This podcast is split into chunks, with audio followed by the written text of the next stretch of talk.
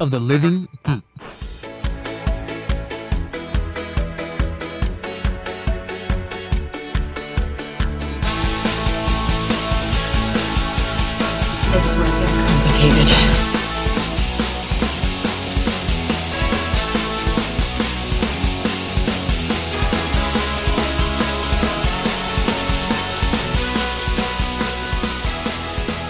everyone, and welcome to the third episode of This Is Where It Gets Complicated, a monthly magazine style podcast featuring the world of Doctor Who. My name is John Pingle, and I am joined, as always, by Michael Soko and Lauren Bancroft. How are you guys doing? Good. How are you? I am. Uh, I'm doing pretty good. It has been a little over a month since we last hung out and talked about all of the things Doctor Who. Mike, Uh, how are you? Yeah, You Mike, you didn't how are say. you? You didn't say anything. I'm doing good. Yeah, we got we got some Doctor Who news from the past today, so that's pretty exciting. Yeah. What have you guys uh, been up to? Anything cool and exciting? Oh, jeez. Here's the part where I forget everything I do and I don't know what to say.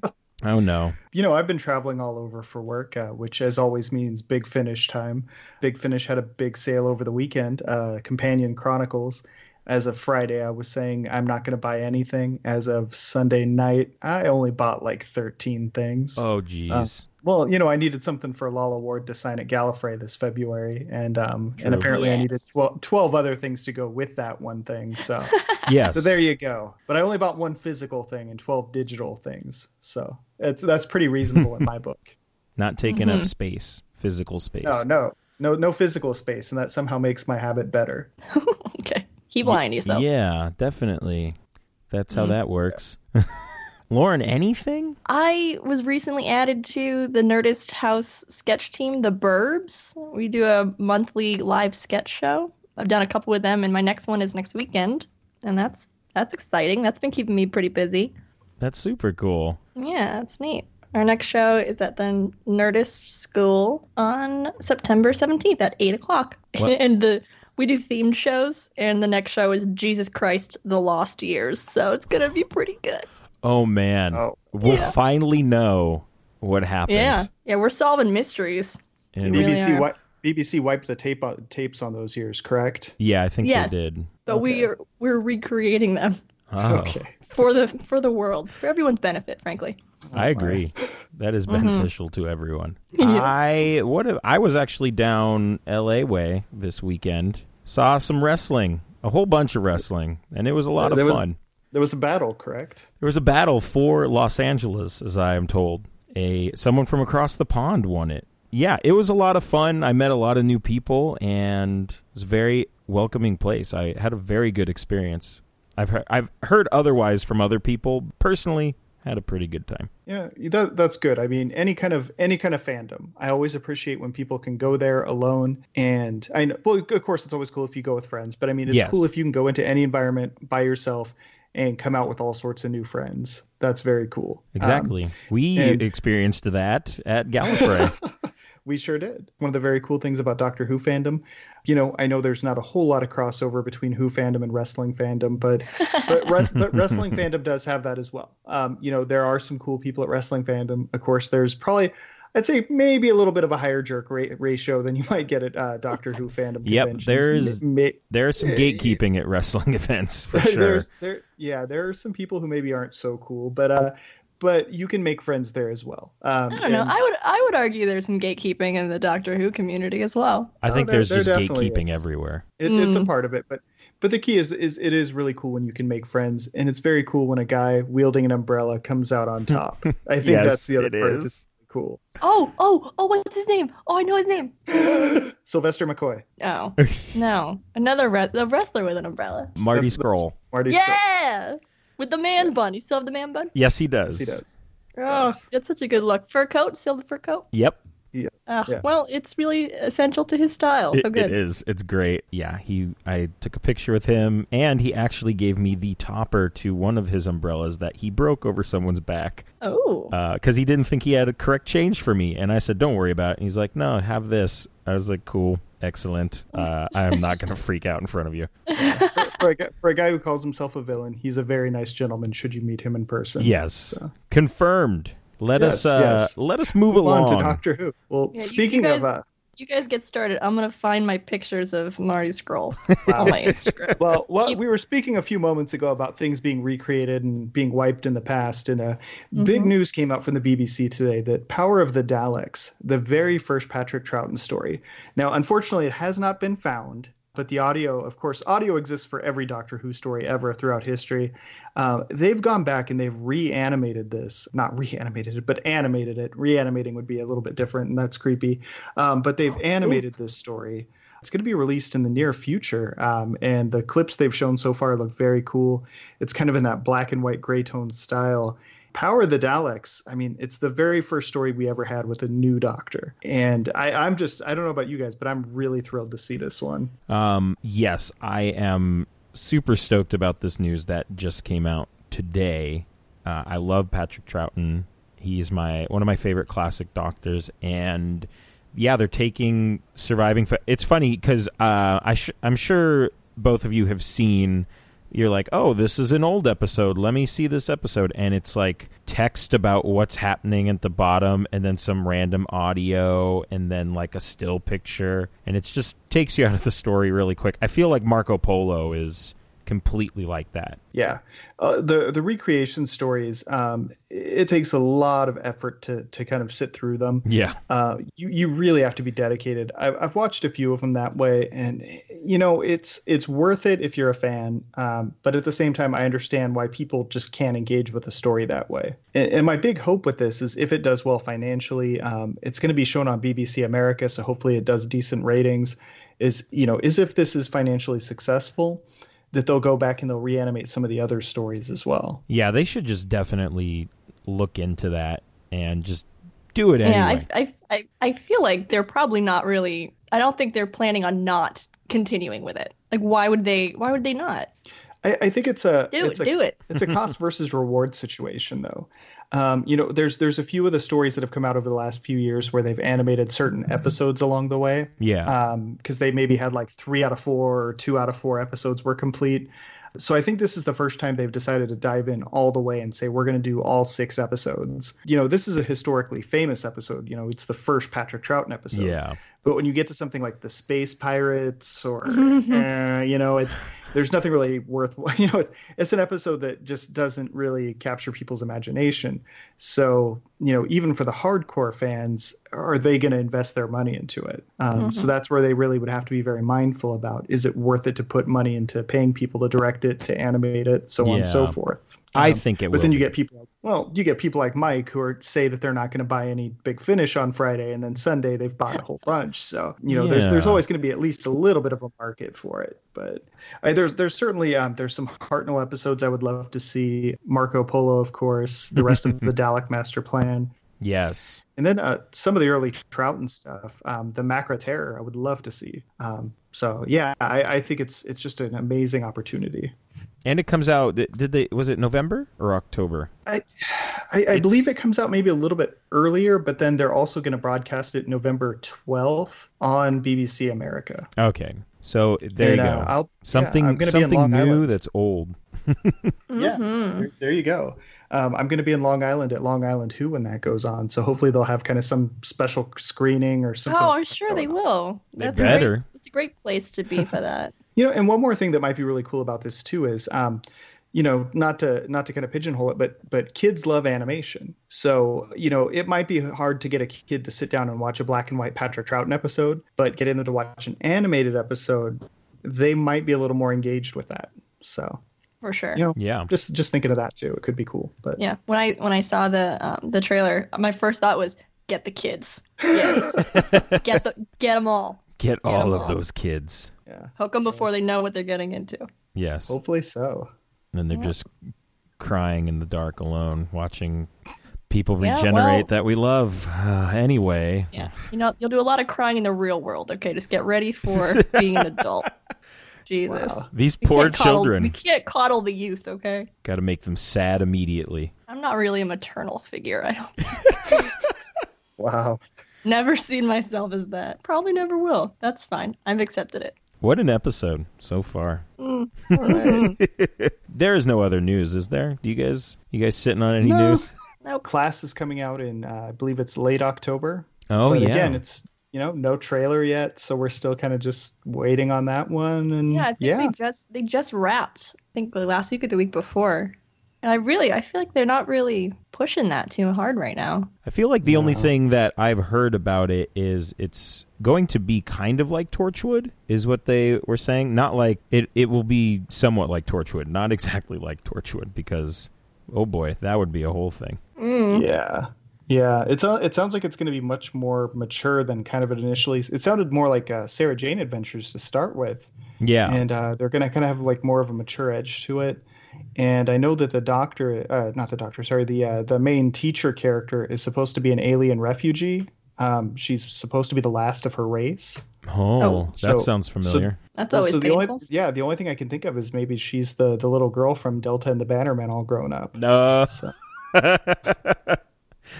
Oh. sorry, that's that's that's fresh for you Podcastica listeners out there. tune in to uh, Podcastica on Night of the Living Geeks Network.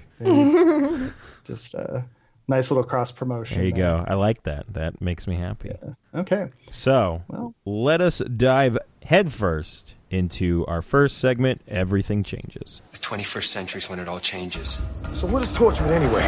Some kind of British intervention agency. We're separate from the government, outside the police, beyond the United Nations. You catch aliens for a living. You're an alien catcher. Caught any good aliens? Tons of them. That's a hell of a job.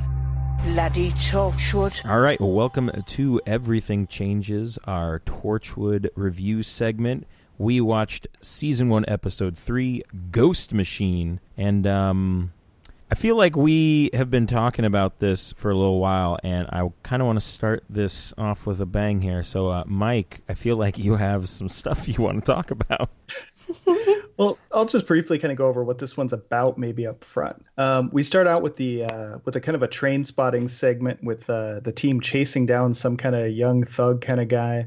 Um, he's running around through alleyways and stuff like that. Gwen is really good at chasing him down. The rest of the team kind of worthless. Yeah. Um, she pulls a really cool jacket off of him and he runs away and she's kind of disappointed. Anyway, it turns out that whatever they were trying to get off of him uh, was inside the jacket and it was some kind of alien ergonomic mouse. Um, Yes. And so, it, it- seriously, it was an ergonomic mouse that lit up. Yeah. Um, but anyway, so what's the number one rule of Torchwood in the field? Play with the toys you find and you don't know what they do. Exactly. Is that am I right? Yes, you the- are 100%. exactly- What are you doing? Oh, Gwen? this thing I found. Let's Yeah. press the button. Yes. So Gwen pr- presses the button, and uh, next thing she knows, she's kind of in some phase loop. She's out of time. She sees like a little boy that looks very World War II era schoolboy. It, it's during the Blitz, it seems, and he's lost. There's nobody else around. He's very scared. And then she phases back in time, and of course, everyone. Gwen, what are you doing? Why did you do that? You because I'm part of thing? Torchwood. What else? Yeah. What else do we do? We we push buttons when we don't know what they do. That's what we're here for. So the team is trying to track down. They're trying to figure out what's going on, and that's kind of a. It, it's really a red herring. That little boy doesn't have anything to do with anything. He grew up and lived a wonderful life. Yeah. No big deal. Um, He's watching television, chilling. yeah, uh, he had a scary little mishap there, but everything turned out okay. Um, but then they kind of trying they try to test out the device in different areas, and it turns out that it brings out ghosts or remnants of the past, energy from the past, so you can see things that have happened in certain locations. I think it's Owen sees underneath a bridge that there's a woman who's kind of uh, being really creeped on by a man. This is probably like 50s, 60s era. He kind of has a stray cut, a stray cat haircut going, and the guy's creeping on her and then kills her. And And uh, rapes her. Yeah, he he rapes did? and Okay. kills her. I, Yeah. I was I was trying to remember if it was explicit or not, but oh, he it was explicit. okay. the, Yeah, the creepy, the, yeah, the creepy dude was, um, as expected, a rapist. yeah, it's Torchwood, so yeah. Um, Shocker. Yeah. So that kind of becomes the the main thrust of the episode is trying to track that guy down, this guy named Ed, while also trying to track down Bernie, who's the the kind of the the young waste man from the earlier in the episode that they're trying to track down, uh, who had the device originally. Yeah. They're first trying to find him to find out how he got this alien object and what's going on, while also trying to solve this rape murder from the past. And uh, as typical with Torchwood, it has a very happy ending. So, That's very, very true. Yeah. I mean, some other aspects of this is we see that Torchwood is kind of affecting Gwen and uh, Rhys's relationship. Uh, I think mi- probably for the first time where she's working late hours, she's having weird scenes with the firing range, Yeah, like, friggin' montages. Jeez. vaguely sexual, kind of very weird. I think was that after she saw like, oh, my life's pretty good, or was that no, that was. before? I think that was before, because then she went home and had the device, Yeah, and that's when she saw like the happy memories of her and her boyfriend. yeah, and she's like, I should probably go stand really close next to Captain Jack some more. Um, And then watch the sunrise. yes, after all this horrible stuff happens, I Yeah, the- this episode was, I don't know, I I was getting a lot of mixed feelings on things that were happening. Like it almost felt like at the end because as you said there are the the little flashbacks that we have, the one under the bridge and we actually find this dude who's super old now and it almost felt like I was getting a weird vibe like is the show trying to make me feel bad for him like towards the end where he was like why just leave me alone i have a knife or something i i was just getting a very weird vibe from the show like i'm not gonna feel bad for this guy but it kind of seems like they're trying to make me feel bad for him Yeah, and in the end they're like, "Well, he wanted to die. Like when it wasn't your fault. He wanted to die."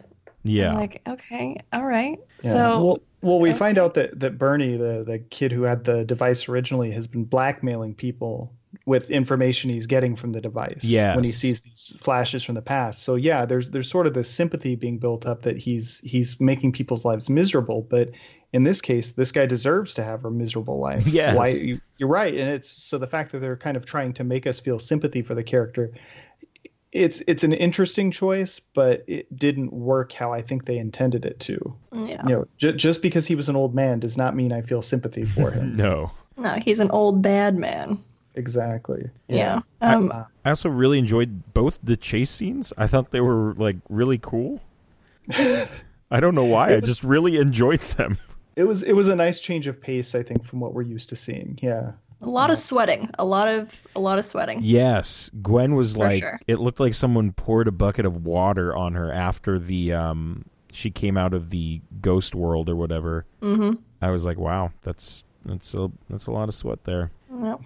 And I I feel Yeah. like I know that Lauren, this is your first time through uh, Torchwood, and I Mhm. actually cannot remember, but I feel like this is one of the only times we get to see the side of Owen where he's kind of. I know he was feeling the feelings she was feeling in the flashback, but I Mhm. feel like this is one of the only times we get to see like this somewhat scared and vulnerable side of him. He's usually just kind of a dick. Uh, Mm. Yeah. Um, when I was watching it, I I was thinking like he saw a rape and murder, and I just keep I'm like like this is the third episode, and technically this is the second episode related to rape since Owen technically Yes. raped that couple by drugging them with the uh what was it like a, a The spray. pheromone or Yeah. yeah. So I'm like, was it intentional to have Owen be the one who uh I don't I- know. has to Maybe. witness the rape because I- technically by definition probably, probably was it's a different time we already yeah. talked about how I, like I he wouldn't I have been able to do that now yeah yeah, I don't think with that pheromone stuff, I don't think that they saw it that way at the time. I think it was just a really, really, really poor choice on the writing staff. i hope yeah. i hope now russell's like in hindsight it's 2020 Yeah. Yeah. Um, yeah, the John had kind of mentioned they had the the gun montage earlier on, and I think sometimes we forget too is like uh, gun stuff is a lot less prevalent in the UK than it is here. Police officers don't carry guns, Yeah. uh, so that that scene was just odd. it was Um, just I don't like es- it. no, especially within the Doctor Who universe to have this like ninety second segment, which just basically like I mean, it just tried to make guns so sexy. Yeah. And instead, the whole time I'm just watching it with my head cocked sideways, just thinking like, why are they doing this? And I mm. know it's again, it's one of those Torchwood moments where they're trying to differentiate themselves, Right. and it just fell flat on its face. I will say though, I do like a good training montage. all right fair just say- fair we'll say give, that. we'll give you that We like Yeah. we need to see that she is being trained in some sort of something, and I Yeah. I was No, fine with it in that way. But Sure, and that's and that's definitely is. I, I understand the need for having more advanced methods that the team is going to need if you're fighting weevils and things like that. yes, A- absolutely. It just was very strange the way the scene was carried out. oh I yeah, one hundred percent agree. We have the other part of this. I I guess we find out that the guy who originally stole he, it was kind of like a vague description of where he stole it from. Like he he had the box that he he stole it from and he had a bunch of like alien money in it and he, there was the other half of it. So naturally we put it back together and uh, we start touching buttons again because you know why not? It's Torchwood, and then we Yep. start to see future things, Yeah. which Well, I did um, like the idea. I, I like that Bernie the Waste Man. I mean, he he thinks that he's going to sell this stuff on Antiques Roadshow. yes, Yeah, that's that's wonderful. He doesn't even know what it is or what it does really. He just thinks it's alien rocks. yeah. Mm-hmm. Clearly, But, it is uh, not. Yeah, but but again, you know, Jack says don't use this, and what do they do? They use it. Didn't Of course they do. Oh yeah, and then Gwen just takes it to her apartment.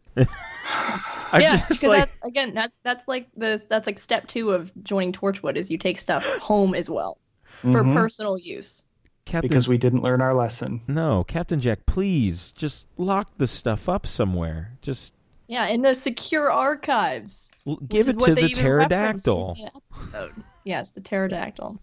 I missed the pterodactyl, Well. you guys.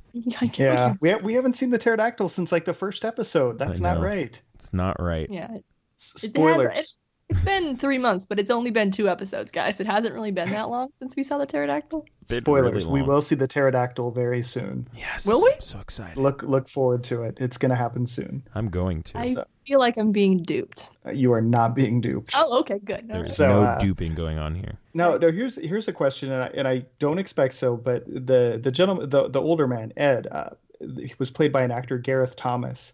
Are either of you familiar with the actor? Or does that name ring a bell at all? Or No, it does not. okay, so uh, when this episode first aired years and years ago, um, I guess wow, 2006. As soon as I saw, him, my eyes just got wide, and I was thinking, "There's no way."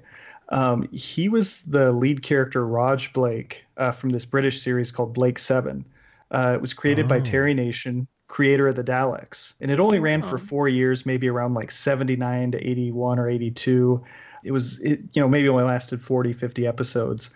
Um, I sent an audio clip, uh, clip over earlier because it's like the the most just like the most 70s 80s like british theme you can imagine the the series was about um, he was kind of this uh, political freedom fighter guy and he gets a bunch of criminals together with him they steal a ship and they go on the run from the federation so basically if you had firefly with a bunch of sociopaths and none of the comedy you would have blake seven Huh. uh, so it's just kind of an interesting thing. Um, you know, he had no real presence in the U.S. necessarily. Like, I don't know that he ever really did any work here. But for like old school Doctor Who fans or old school science fiction fans who were watching this at the time, it, this was like a big name kind of thing. You know, it's like when you see him show up on screen, it's kind of like a, a real wow moment that they got him to be in this episode. And So- to play the part that they got him to Yeah. play too. Yeah, you know, not not the most uh, positive part. It's it's not exactly like they pulled him in to play Wilfred Mott or something like that. Right. Oh, Wilf. Not nod to Wilf. Nod. Shout out. Shout out to Wilf. We love you, Wilf, wherever you are. We love you always. Anything else before we uh, hop on into the next segment here? Maybe one thing I like about this episode is the the notion of of human emotion being energy. Yes, that was very I just- interesting. I really like that. to power they- this device. Yeah. Um, I don't know, something about that. It's like I think they equated it. I mean, they, obviously they compared it to ghosts. I mean, the ghost is in the title of the episode, but I like that. Like when you're in a room and you feel like someone's behind you, it's like the yeah the echo of of past human emotions. Like that's really Yeah. poetic. Very poetic. Mm. Yeah. so I guess I I like the premise of the episode. Yeah, this one had a very it was almost like a CSI kind of feel to it when they're just cuz probably cuz there was a murder in it and running. Mm-hmm. small scale stuff there was two things at headquarters that struck me the first one which was really positive was i, I like the fact that they're just sitting around eating and chatting Yes. Um, because of all the things that sets this show apart from doctor who the the just how domestic that scene was I, I really like that um, because it really just grounds it in reality. I mean, not to say that we've never seen the Doctor and companions eating, but it just kind of it was just something so simple that just really grounded those characters. As far as a letdown goes, so you have a device that can bring back ghosts and energy from the past. We could see things that maybe were here before. You've got it at Torchwood headquarters. You don't use it to have Suzie show up for a few minutes. That's a real letdown. Oh my god, Oh, again man. with the Suzie. You know she But was anyway. a traitor, right? Well, yeah, at the she end, was like not not a cool chick. at the end, sure, but before that, she was like MVP. So anyway, um, I'll just let it go. Anyway, uh, but for the most part, I really liked this episode. Um, it was it was weird, but I, I liked it. I thought it was good. I agree with that statement. Okay, so that is it for this segment. Now we will move on to the costume showdown. Oops, I'm wearing sand shoes. Oh, so you're my replacements, a dandy and a clown. It's what's on the inside that matters. The biggest crime against fashion since Lederhosen.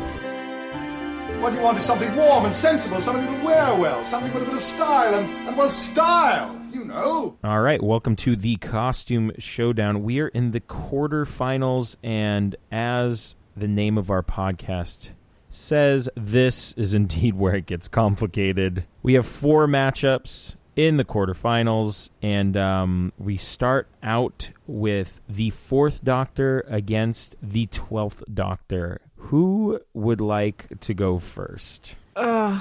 This is right off the bat. It's very tough. You can't you guys can't see me, but I'm putting a finger on the tip of my nose. Oh, so you're which I believe like, means no, I believe it means not it. oh, Like I don't that- don't want to go what means? first. Yeah, not you know Oh. not it game, not it. No, I don't know that. you don't? Really? I no. Are you? I'll, Do- I'll say oh. I'll I'll say four first. so you just straight up saying four with no reasoning? Well, I could probably come up with lots of reasoning, but I'll just say four and I'll pass it off and then I'll come back around and say why if I need to. But Oh boy. Okay, I you know what? No, I'm gonna say four two. Oh wow! And that's I know, I know. I'm surprised with myself. Um I'm gonna say four because that is I think the that's the most iconic. It's the most iconic look of all of all Doctor Who. I'm gonna say that. I Well, stand by it. I- I it's, guess- it's the, it's the scarf. I- It's the scarf. It is the scarf, and I guess we're gonna make it a clean clean sweep here. So uh, four it is. That was um relatively easy. yeah, I mean for Yeah. for what it's worth, I'm not saying he's going to win the whole thing. I'm just saying in this one, no contest. Like it's absolutely four. I think I feel like it, it was a contest for like in my head for a little bit, and then I'm like, well, as much as I love Twelve and I love his style, and he's my doctor, yeah. I can re- I can't. He doesn't really stand a chance against four. Yeah, damn it, it hurts to say, but you're you're right. All right. So four advances, and we are moving on to the eleventh Doctor and the eighth Doctor from Night of the Doctor. Who would like to tackle this? I'll let Lauren go first on this one. I'm gonna go with eleven Wow. tweed and bow tie. Also, my first cosplay. I already said it. Yeah, I I will also go with my first cosplay, which is the Eighth Doctor. Oh Um, boy! so much cooler. So Let, let me let me just ask you this: if if you're in danger and you need somebody to come in the room and save you, which of these two would make you feel more confident? Oh wow, you put it like that. Jeez, I'm not changing my answer, but I would say eight then. Yeah, see, I get think I'm looking ahead to the next rounds, and I think the Night of the Doctor outfit is k- kind of similar in style to the War Doctor, and War Doctor's getting my vote, so I'm giving this one to 11. Yeah, but see who wore it first. Okay, okay. all right. actually, technically, whip. Doing the War Doctor. I'm trying to think. I mean, well, you really couldn't see it. All you saw was he just turned around and it just said as the War Doctor, and you couldn't really tell. yeah. So Mm-hmm. yeah, Hmm. So, as I've stated before, Eleven is my favorite Doctor. So, um, I think uh, Eleven is moving on, moving on up. Alrighty, man, this is the fastest. This the is very fast. Rounds. I think we spent more time on the on the Rowan Atkinson round a couple episodes we ago than we have on these ones so far. I mean, don't You get me wrong. You can't see, but I'm I'm flipping my desk right now. Oh wow, your your sound quality is still perfect. Yeah, Don't get me wrong. Night of the Doctor, Eighth Doctor costume is fantastic, but I can't, I can't go against my guy. I'm sorry. I'm very I'm, I have my 11 bow tie around my neck right now. wow, that's a dedication. I mean, I just put it on so I could say that statement and make it true, but Oh, still, well, it's still a, stru- uh, a true statement either way. thank you. yeah. Well, I just knocked over my Lego minifigure Eleventh Doctor with my finger. So Why would you do that? Jeez. I'm cradling mine in my loser. arms. it's just pettiness. I'm looking at the picture on my desk of me and Matt Smith from Comic Con 2014, and I'm just caressing the frame. I'm just trying to This is the um, segment out a 'cause we're very going visual podcast. Mm. We've become very visual all of a sudden. And then I look up and realize that the head- signed headshot of Peter Capaldi I have hanging on my wall is judging me for picking four in the first round. I'm sorry, Peter. Oh no. I'm sorry. It's going to be a weird conversation later with Mhm. that signed picture. Uh, that I have every night. What? Conversation. I have a conversation with it every night. No, I don't. Can we move on? yes, we can move on. We have the Thank sixth you. Doctor and the War Doctor in this. All right, I already next said I'm voting for War Doctor, so Oh, I'll go ahead and say, say War Doctor. John, All right, I, I'll try and have some conversation here. I love the Technicolor Dreamcoat. I think it is it is fantastic. Um, it fits this Doctor, and I also love the cat pin. And but the thing is, in the earlier rounds, I believe I said something very deep about the War Doctor. I was very pleased with myself, as were the two of you. So I think we're gonna stick with the War Doctor here for my pick. I will lodge a protest vote and vote for the sixth Doctor just because. Just feeling argumentative. Sure. Fair, but it does not Because- change. because I've been watching a lot of Sixth Doctor stuff lately. Um, and even though it's garish and, and goofy, is it really does fit the character. And uh, I think the blue version is very very cool. So The blue version but of course is the war cool. the War Doctor costume is great, and I can't complain about it moving forward. So totally okay with that one. See, the last time I voted for, well, the last time I voted in the Sixth Doctor round, I voted for him because I felt like I would feel bad not voting for him since he had to wear it. but that's so like he already got one pity vote for me, and the War Doctor's pretty great. I really love his look, so I, am just I'm not letting to justify my choices. I just anyway. I think how you doing, guys? I'm doing pretty good. How are you? Good.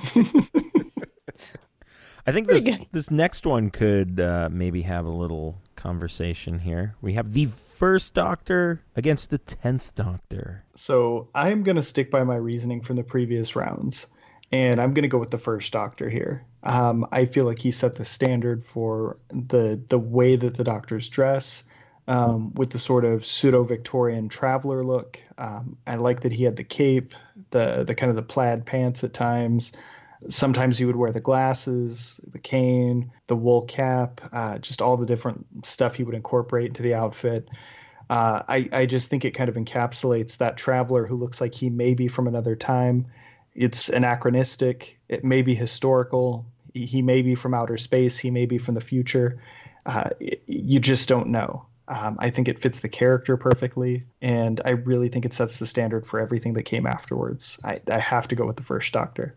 Those are all very valid reasons, and Very very good reasons. I would, as we said, the the fourth Doctor is the the most iconic of probably all all of the Doctor's costumes. I would also say that if we were doing maybe a classic versus modern, I would say that the tenth Doctor's costume is the most iconic of the modern series. I love the shoes. I love the pinstripe suit. I love the jacket. But I mean, Mike, you make some really good points. Some very, very good points. Uh, this this one, I'm actually, I, f- I feel most torn about, which is weird. But uh, I think I'm gonna have to agree with you, Mike, and go with numero uno. I am surprised. I don't know why I'm surprised. You should be surprised because I absolutely love David Tennant's costume, but if if you look at it from from Mike's point of view, it makes a lot of sense because yeah, who is this dude? Like I David David Tennant for the most part is a guy in a suit that is wearing cons for the most part, but one shows up all throughout time and is wearing like you don't you don't really know. You don't really know where he's coming from and I like that wool hat too. So, if only David Tennant had worn a wool hat. then he would have won this round or had a better down. shot. Hands I down. mean, Oh. he wore the he wore the scooter helmet one time, and I mean that was kind of cool. That's very true. Yeah, hmm. And he had some sweet ties as well. He did. I love those ties. Okay. So Lauren, you can try to steal this round. What?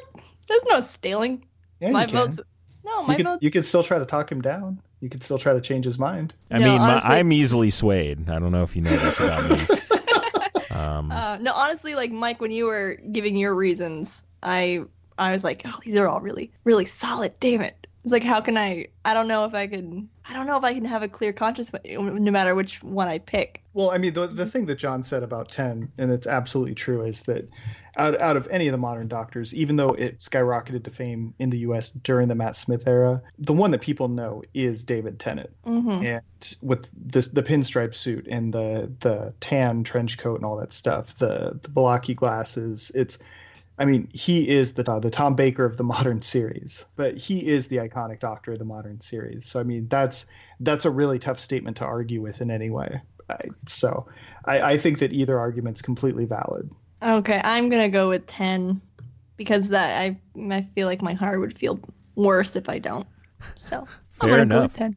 Okay. All right. So that concludes these matchups that we had this time around. Next time, I assume we're going to do uh, the semifinals and the finals next time, correct? I, I, I think so. Yeah. Okay.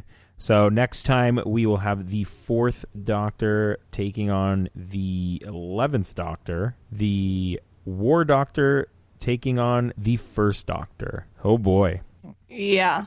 Okay. that is um. This is It's so the- so just offhand, we're not voting right now. What are for for both of you, what are your predictions for the finals? Not who's gonna win, but just who do you think is gonna make it to the finals offhand? Uh, I think it's gonna be four and one. Well, I didn't do too good guessing about uh, Bola, so the Battle of Los Angeles. So let's see here. Uh, I would probably go. I would probably go four and one as well. See, and I think Warren Eleven is most likely. So it- it, will be in, it'll be interesting Really? to see how this all shapes up. So Yes. we we will see you next month for this. Yeah. Okay. All right, so before we head over to finish at the finish, uh, Mike, I believe you have something special for us this episode. Yeah, so I went over to Geeky Teas in Burbank, California. It's a uh, tea store, which is tea you drink, not tea you wear. They also have a lot of nerd games, stuff like that, uh, a lot of Doctor Who merchandise, things like that. Uh, basically, a lot of Anglophile type merchandise. And I interviewed Donna Ritchie, who's the owner there. They've got a big TARDIS out front. They have a screen used Dalek prop there. So on, on September 24th, they're going to be having a, an Art of the TARDIS craft fair, is what they call it. Um, and this is, gosh, this has got to be like the fifth or the sixth of these at this point. Um, but there's going to be lots and lots of vendors there. There'll probably be like a food truck, all kinds of stuff, possibly some live music. Um, and pretty much every vendor there is going to be selling Doctor Who merchandise. It goes on usually from about 12 p.m. to 6 p.m. So if you're anywhere in the Los Angeles area, it's worth checking out. You'll hear more about it in this interview as well as what the shop's about. Um, so anyway, I'll throw it over to that interview now. Who are you? I thought all this might give me a good story. That's what I thought. I was just chasing a bit of local colour. Who, how, where, why, and what? Would you like me to repeat the question? By tomorrow, we should be a public spectacle, a subject for news and idle gossip. Hi, this is Mike. I'm here at Geeky Teas. That's tea you drink, not tea you wear. And it's at 2120 Magnolia Boulevard here in Burbank, California. And I'm here with Donna Ritchie, the shop owner. Hi, Donna. How are you doing today? Oh, I'm peachy, thanks. Cool. Well, can you tell us about Geeky Teas? Uh, how did you start the shop, and what's the shop all about? Well, I, I started because I was tired of being in the fashion industry, and we already had game nights that were secret on Mondays at uh, at my store, and they'd been running for well over a year. And we started to sell board games in the store, and we were already doing cat rescue, and we were doing tea. So I thought, really, what was making me unhappy, um, just get rid of that and do the other things. And so that's kind of how it grew. Is that I just started doing the things I actually love in life and so now we've just moved to our new location and it's it's bigger and better and it's more community oriented Yeah, well, previously I know you kind of had some steampunk stuff, and a lot of that's been phased out. There's still maybe a little bit here and there, but um, now you have uh, tea, lots of custom tea which people can purchase, as well as tea products. A lot of Anglophile stuff as well. yes i, I do love my my brits and uh, and their food mostly their chocolate i won't lie i i love them for their chocolate and yeah um, while some of the steampunk stuff did make it over uh, getting rid of it as, as quickly as possible no no offense steampunk people i still love you but um, it, it is a dying subculture, and it was fun while it lasted. Well, and I think what's really cool is um, what originally drew me to the to this location you used to be at, and uh, it's still here. Uh, there is a TARDIS out front. Um, and it, this is this is my favorite TARDIS. If you've been to any conventions, there's TARDISes all over. But whatever, this is this is my TARDIS. Every time I come here, I take a picture with it, and uh, so it's really cool. If you're anywhere in the Los Angeles area, you need to come to Burbank. You need to get a picture with this TARDIS. Uh, but there's maybe something else cool that people, uh, you know, they might swing by the shop, they might take a picture out front. But what else is there at the store that people should check out? Besides me, just kidding. Well, yeah, of course, well, you know you're my favorite. But but if they come in for the Doctor Who fans, there's tons of Doctor Who merchandise here that's really cool. But maybe as far as photo ops go, there might be something else that's really cool here. Oh, I mean, you must be talking about I don't know um, our Sherlock living room set. You can't Yeah. you can't be speaking of our security system. No, not the not the security system, not the uh, the very authentic looking Sherlock set. Uh, no, um, not the. Uh, there's also the Twin Peaks Red Room for people from the '90s who love Twin Peaks, such as myself. Um, yeah, there's there's there's lots of cool stuff all around. I'm just thinking of maybe there's a there's a eye menacingly glaring at me from across the room right now. Uh, oh, you mean Harvey? No, he's completely harmless. Uh, he's been he's been deactivated. He's not he's not threatening anymore. If that's what you you're talking about, a very very small um, five foot screen used Dalek. I mean, that's not that's not anything people would be interested in. No, no, not not the fact that it's a screen used Dalek. I mean, that's not interesting at all. Um, you know, not the fact that it actually talks and lights up and all that kind of good stuff. So, Well, he will be calling out numbers on our Doctor Who bingo night soon. yeah. So Doctor Who Bingo Night. Um, I don't know if a date's been selected for that yet. Not yet. Not yet. So that's coming down the line. So there's going to be a Dalek calling out numbers for Doctor Who Bingo Night.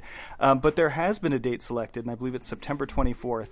Art of the TARDIS Craft Fair. This is one of my favorite events that happens twice a year. It's going to be coming up September 24th here. And again, that's 2120 Magnolia Boulevard here in Burbank. Uh, can you tell us a little bit about the Art of the TARDIS Craft Fair? Well, as far as I know, it's the only uh, exclusively Doctor Who craft fair, well, that I've ever heard of in America. If there is, please correct me, uh, people. I'm on the Twitters at Geeky Teas. Um, it is. It draws about 800 people over a six-hour period, and we ask that all of our vendors have at least half the merchandise out is Doctor Who themed, and everything is handmade by local people, and so it's great to support small business. And it will be on Small Business Saturday and so that's just a lot of fun and there are people who dress up and we have food trucks and music and costume contests and photo booth with our tardis uh, wow i don't even know where else to, to go with it it's just it's so super fun if you're a doctor who fan and you're looking for christmas presents a little early it's it's the best place to be So just thinking of some of the stuff I picked up there over the years. I mean, I've picked up uh, TARDIS, uh, well, I, Seventh Doctor oven mitts. I've picked up, you know, like art stuff. Um, I have picked up a mirror that had like a TARDIS frame on it. There's been somebody doing original one-page stories featuring you with one of the doctors of your choice, uh, and that's done for your kitten rescue. Um, you know, so there's there's all kinds of stuff. I mean, there's just custom art, custom crafts, um, people doing little custom pins with different doctors, different companions. Um, you know, uh, Lauren, who's one of the co-hosts of this podcast, I know has been a vendor in the past. Um, there's candles that are really good. I mean, there's just so much cool stuff at the show. So I mean, you know, I mean, eh, like anywhere between 15 and 30 vendors. It's just it's a big show. It's really cool. I can't wait to see it. So. yeah i do get away with a lot of uh, jackass things here in burbank that are probably not permitted but Yeah, well, we'll we'll just kind of glaze over that. Um, yeah, and then uh, there's there's another event coming up down the line, and uh, well, it's not Doctor Who; it is time travel related. So, can you tell us a little bit about that one? Oh, that's our Back to the Future weekend. We're doing a whole weekend starting October 21st on Back to the Future Day, where we're going to watch the first film and we're going to have an art gallery preview uh, with Crispin Glover art because he is my favorite. And on the second day, on Saturday, we'll be watching the second film, and musician Marian Call will be performing. And then on Sunday, we'll watch the third film, and I did get word that there might be a DeLorean here with a, a Mr. Fusion on the back. So that'll be good for photos because it'll be parked right in front of the TARDIS. That's going to be pretty cool to double that up. Yeah, and it'll be a craft fair. Yeah. So that is happening on Saturday as well. That will will also have vendors who are doing Back to the Future themed items, and I think that the uh, Nerdy Bakery is coming and they also do like custom themed baked goods, and they're just the nicest ladies. So nothing but good stuff. Um, that's uh, Needy ne- ne- Needy Bakery, is Needy it? Bakery. Needy ba- Oh, yes, yes. They do uh, uh, like the Crispin Glover snacks. Yes, yes. They're on uh, Instagram and they do amazingly good stuff. Like, yeah, they're Rice very Crispin cool. Glovers. Yeah, Rice Crispin Glovers. Yes, uh, Needy Bakery. Yeah.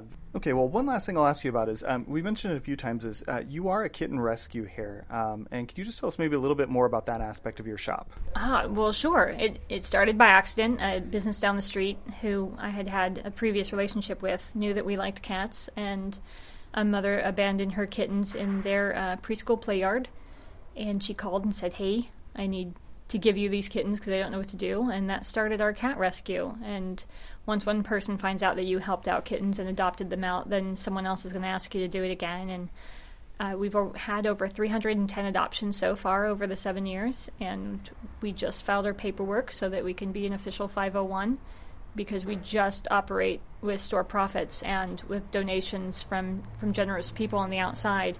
So we've had no government assistance, no corporate assistance. Like Tidy Cat doesn't give us free cat litter or anything uh, yet. Please give us free cat litter.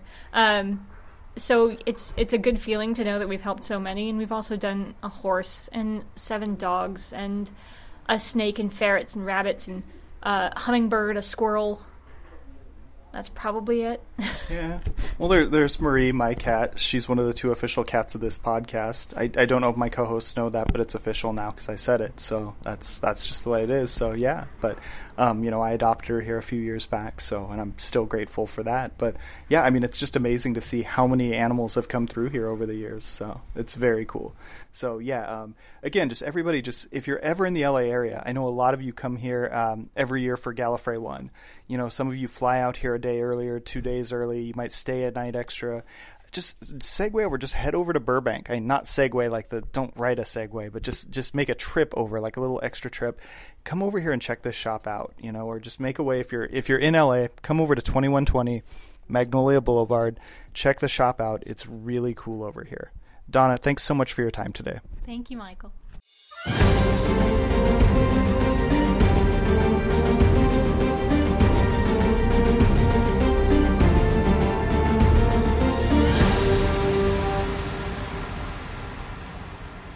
All right, welcome to Finish at the Finish, where we review a Big Finish audio also featuring Doctor Who. Uh, this time we reviewed the first part of the classic Doctor's New Monsters, Fallen Angels, written by Phil Mulryne. And here's the synopsis for it. 2015, when sightseers Joel and Gabby Finch encounter a strange man in Edwardian cricketing garb in the Sistine Chapel, their honeymoon suddenly takes a terrifying turn. And then in 1511, Michelangelo is commissioned to create some very special sculptures by a mysterious sect, but as he carves, angels seem to emerge fully formed from the rock, almost as if they are alive. So, what did we think of this? I personally, I think I don't know if this is a hot take or not. I think this was the the best one we've reviewed so far. Okay. Okay. I just um I really enjoyed it. It felt very like it felt like it had a very Indiana Jones feel to it. I know they mentioned Indiana Jones in it, but yes, it that was dead on correct. I felt like the music wasn't as overpowering as it seems in the other ones we've listened to. Maybe that could just be the way I was listening to it. And yeah, I just really really enjoyed this. Okay. I also enjoyed it. this was uh this is actually my first experience with this doctor. Oh, Yes. let's talk am- about that. Okay. What did you Uh, think? Did he remind you of uh, anyone? Did he remind? I, mean, I felt a little tenth doctory. Is that That is, is correct. not right? it is correct. Oh, good. I really, I really liked it a lot. Um, I felt he felt a little tenth doctory to me, and this episode, or the, the yeah, this episode specifically, obviously has had a lot of references to Blink, which Yes. was, you know, one of the tenth Doctor's best episodes, one of the best episodes of Doc of Doctor Who, I would say. Period. hmm In my very limited view, as far as classic versus new Who, but still, I would say still one of the best. Mike? Anyway. Okay. So Peter Davison is not one of my favorite doctors as far as his series goes back way back when. And a big part of that probably is not because of Peter Davison so much as his companions never really clicked for me. So I was very thankful in this case to have him separate on his own. Yes. Um, I like the way he worked on his own in this as far as the Fifth Doctor goes, and I really enjoyed this audio on the whole. Uh, I thought it was very well done. Barnaby Edwards, who's the director, um, he's been with Big Finish for a long time. I mean, he's he's done tons of audios, both as a writer, as a director, and if I'm not mistaken, I believe he's one of the voices of the Daleks. Oh. He knows his stuff. Yeah, he he's been involved with several of my favorite audio plays. So so to have him on this is a great choice. Um, I, I think there was just lots of great choices made as far as the audio cues, things like that, the sounds they used for the for the Weeping Angels, and oh yes. you know, going into this, my big question was going to be how do you have a monster that's silent and make them work in audio? And you know, about midway through or two thirds of the way through, it, it made sense to me that the Weeping Angels are perfect for audio as long as you've seen them before and you know how they work and you know what they look like. Because if you think back to those early episodes like Blink and uh, the two parter in the first Matt Smith season, people are always narrating what they're doing. Yeah. Doctor, the angel's doing this. Doctor, the angel's doing that. You don't see them move for the most part. It's people telling you what they're doing. You know, it's this much closer. It's that much closer. Now I can't see it. It, it makes perfect sense to have these character these creatures in audio form, and it can be just as terrifying if you have the right music cues and the right sound cues as it is seeing it. And really, with your imagination, it's almost worse. Yeah, and I also kind of like that we got a kind of a new take on it where we have this third party that is I mean, I guess we're they're kind of worshiping the weeping angels. Yeah, I just I really enjoyed that too, but it didn't, you know, didn't work out that well mm-hmm. for this I- one. Yeah, I yeah, they foolishly were worshiping worshiping them, Yes. thinking that they were that they weren't in danger, idiots. So one thing I really liked about this audio play was I like how the angels are introduced. Um, I like how it's it's not exactly an origin story, but it I think they enter the story in a pretty cool way. Um, but I am still holding out hope that one day we will get an origin story of the Weeping Angels, like an actual real life. Well, how how did they get to be the way they are? I guess- does that already exist? Don't tell me. No, no, no. I, I guess I guess I, I said before we started recording, man, I really wish I had a question a question to ask you guys because I'm you know doing my hostly duty, and now I do. What do you think is the actual origin of the Weeping Angels? Do you have any theories? Oh my goodness. Oh, I've got one that I don't want to share yet. Oh, because you think the I'm moth might it. steal it? Well, I mean, I just want it to be ready when someone from the BBC hears about it. You know. Oh, all right. Um, that sounded way too cocky. I take it back immediately. no, but I've got like I've been playing with like a with a, a Doctor Who episode, like two part finale for the, for season eleven, where the it's it's basically it's a basically an origin story with about the Weeping Angels, and it's how twelve regenerates. huh. Now, and I'm really excited about it. I guess I guess another an, I guess another question. Well, actually, Mike, do you, do you have any theories? No, I, I have a 12 regeneration story too, but Oh, wow. that also involves the angels. So yeah. Oh, oh. So I'm, gonna, I'm gonna say I'm gonna say mine first because that way then Lauren can be like, no, that's okay. so basically, no, I think I think the most interesting way to do it would be to have uh, the angels send Capaldi back in the past, um, and then all of a sudden, you know, Bill or whoever the companion is is totally freaked out, panicked, trying to hold things together.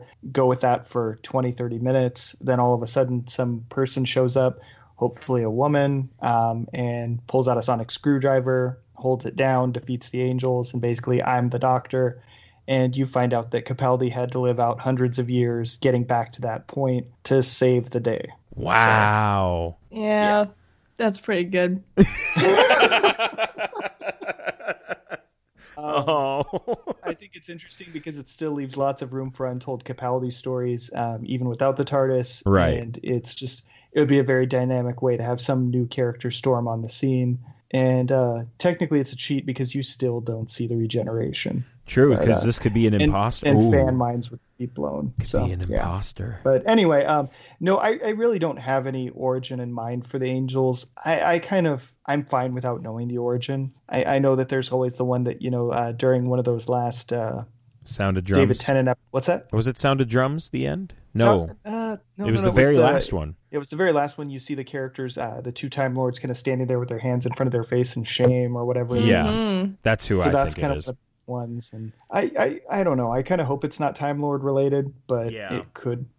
Well, it's not in my episodes. Yeah, but Oh. I, I just kind of I, I think the more you know about the angels, the less interesting they become. So I, I am kind of fine with them just being creepy, weird. This is the set of rules that they follow. Leave it at that. Yeah. Uh, I- I guess my, my follow up question is do you think uh, Moffat will give us the origin before he takes off? I will settle for any interaction between 12 and the Angels before Moffat leaves, or even after Moffat leaves. I just want, I would love for 12 to go up against them and uh, win. I would I would say angels yes, origin no. All right. Uh, yeah. I Now one of the Go ahead. no, I was gonna say one of the things I did enjoy about this story um, is that you know, like I talked about earlier, is that I was never a big fan of uh, Peter Davison's companions. And one thing I think Big Finish does well is they introduced a couple of pseudo companions in this story, and that's where we got the uh, the honeymoon couple Joel and Gabby. Yeah, and um, actually, speaking of the guy who played Joel, he he played. Um, did you guys see an Adventure in Time and Space? Yes. I did not. He played um, Waris Hussein. No way. Yep. Yeah, Oh my did it. gosh, I like him like five times better now. Research. Like not that I didn't like the character before, but he he was so good. Yeah. They, I thought they were both very, very good, and I don't really have any notes on uh, the woman who played Gabby, except that she sounded like Jen from IT Crowd. Okay, well that I, j- I just finished rewatching IT Crowd, so that makes me happy too. Um, but no, I, I like the idea that you know, uh, for Joel, he was so in love with the setting, he was kind of into that historical art thing. So for him, it was just this fascinating kind of. It was just like this magical trip, whereas uh, Gabby was just much more scientific and physics oriented and and trying to figure out the what's and whys of thing. Uh, it's it's kind of a shame they couldn't go with the Doctor because I think they would have been a fantastic match for him. I agree. hmm Yeah All right. you know and uh you know probably the one other thing to point out um is that we of course this is kind of a celebrity historical is we had michelangelo Oh yes, Yes, of course. I th- uh, I thought you he was great. I loved his voice. yeah he he kind of was that larger than life type of character that um you know i think that there's two ways you can play it when you do a celebrity historical you can either have them kind of play against type or you can just say go completely over the top with it and uh they went as over the top with it as you could get Yes. I love how, eh, like, during his career, though, it wasn't at a point where he was, like, super duper famous yet, too. Oh, absolutely. Yeah. And uh, and we got some Michelangelo uh, adventure segments. Not something I thought we would get when I signed up for this.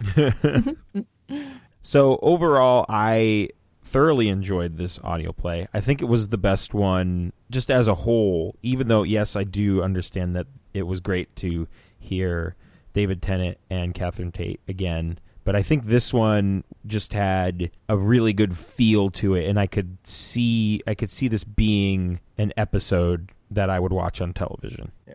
I was I was happily surprised. Like I said, you know, not a doctor I necessarily care for that much, but I enjoyed his work here and I enjoyed the the companion characters. I thought Michelangelo was great.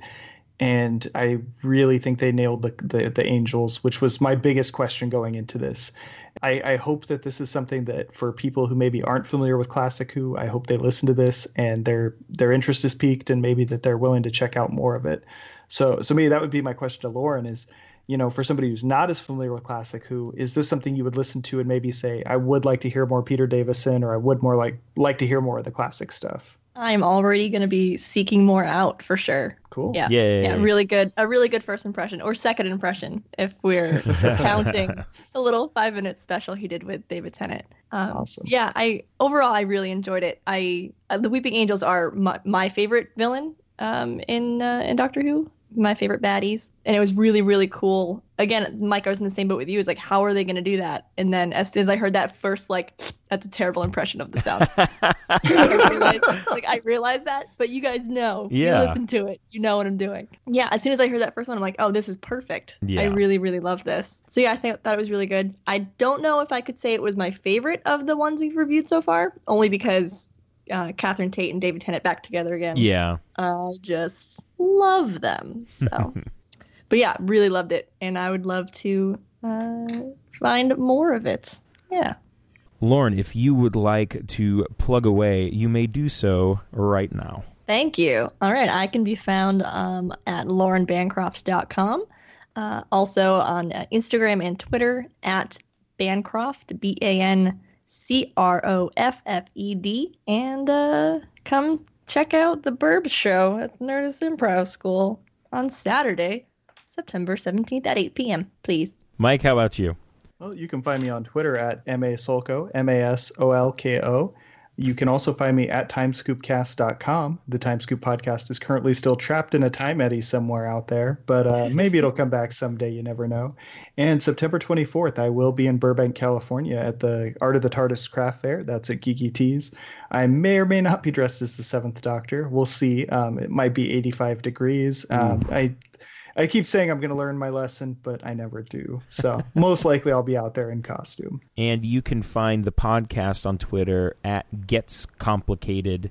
All right, that is it for us this month. But remember, you were fantastic, but so were we.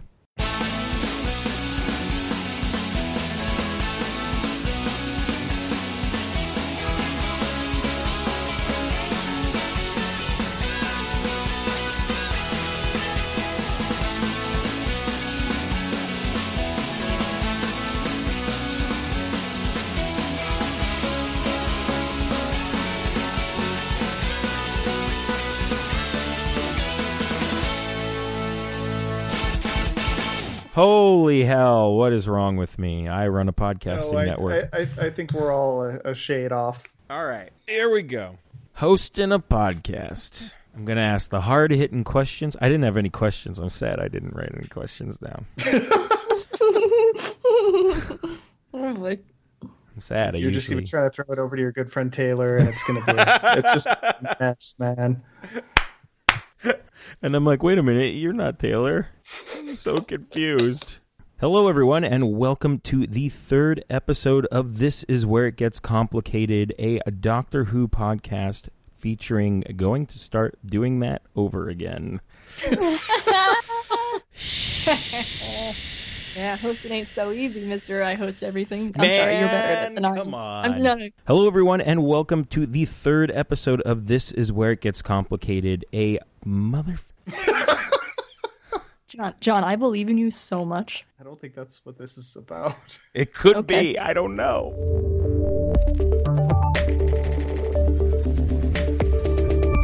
Night of the Living Geek.